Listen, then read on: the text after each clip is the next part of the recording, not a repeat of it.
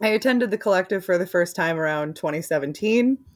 I thought it was really awesome. I had a really great time with it, and I found it to be a really inspiring event. It was new, it was different, it was unlike any conference I'd ever been to before. And one of the things that I really enjoyed about it was the failure confessions. My actual name is Mandi Shepp. I am from SUNY Fredonia. I could actually just go by Mandy. That's completely fine. I don't need to invent a weird alias or anything here. I had just joined a continuing education committee on a regional library consortia, and the focus was kind of built around planning a conference. I pulled up the In the Library with a Lead Pipe journal article from Ashley and Corey and thought it was really impressive. I shared it with my committee, and we all kind of decided let's try and do something different with it. So we tried to make it a bit more about participants rather than focusing on the presenters. So we really wanted it to be this collaborative environment where we can learn from each other and learn from each other's experiences, as opposed to paying $1,000 for someone like to come and yell at us and say that our librarians do nothing but wear their hair in buns and crochet. He totally did that, by the way.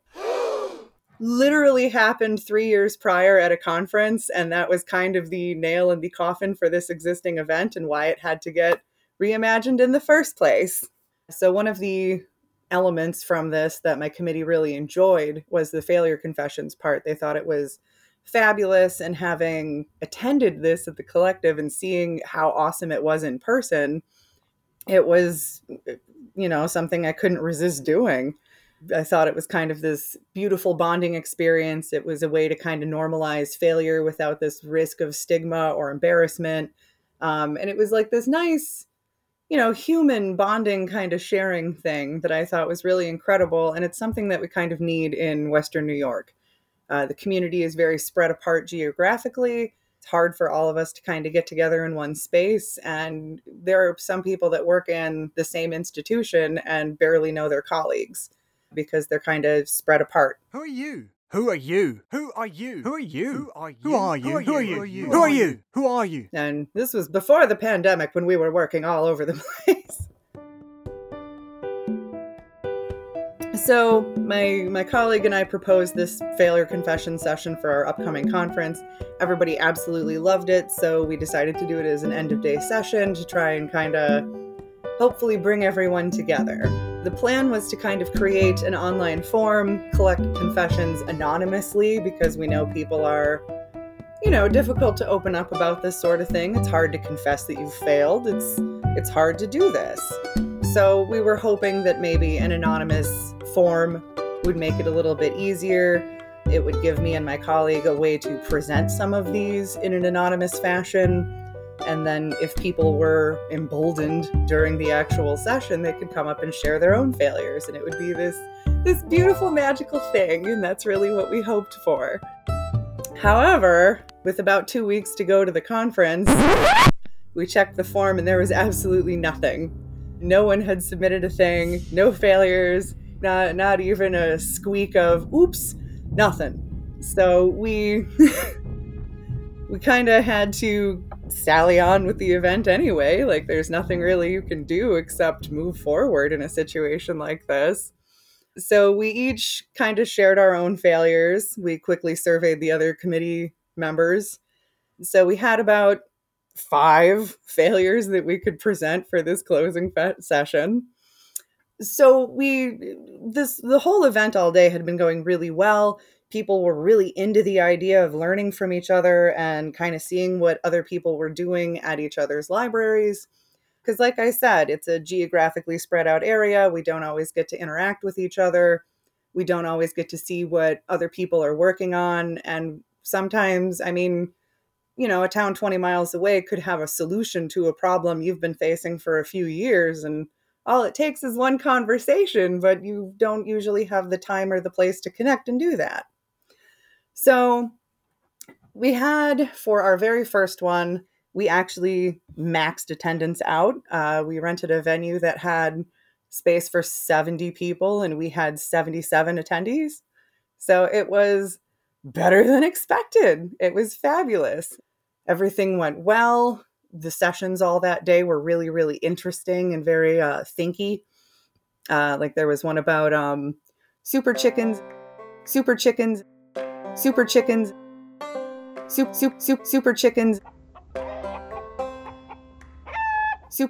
and library management. So kind of like a session about being more humble about what you can do, things like that, about being collaborative instead of being, I can do that.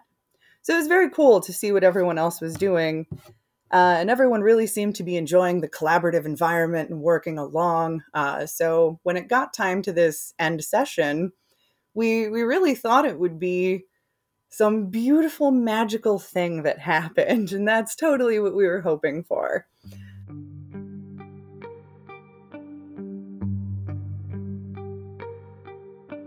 So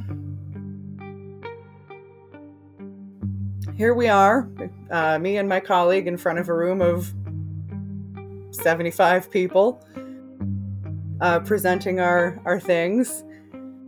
After the initial reading went through, people laughed, people enjoyed it. And there was sort of that wonderful, you know, look, everybody's looking at each other around the room going, oh, who did that? Where did that one come from? So it was a little shady, a little fun.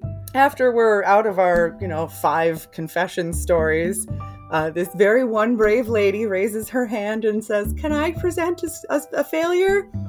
Okay.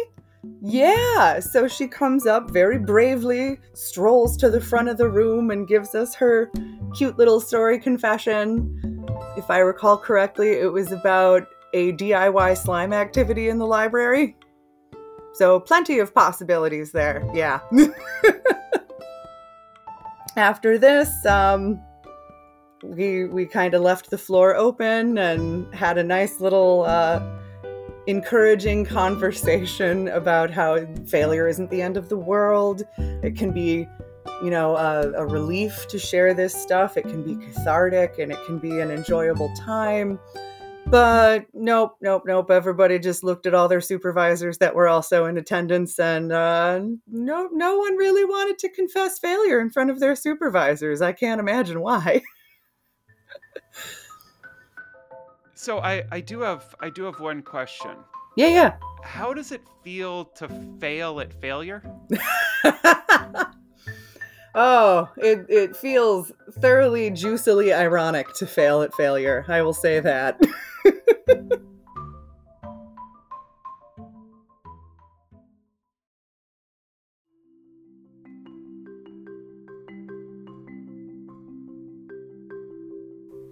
You have been listening to Library Failure Confessions, a podcast from the League of Awesome Librarians. Library Failure Confessions is edited and produced by Sam Hansen and executive produced by Ashley Maynor. To learn more about this episode's confessor and the music and sound effects used, head on over to the show's website, libfails.com/podcast. And if you would like to be a confessor, all you have to do is submit your failure at libfails.com/podsub. That's libfails.com/PODSUB. Thank you so much for listening. And remember, fail is just a 4-letter word.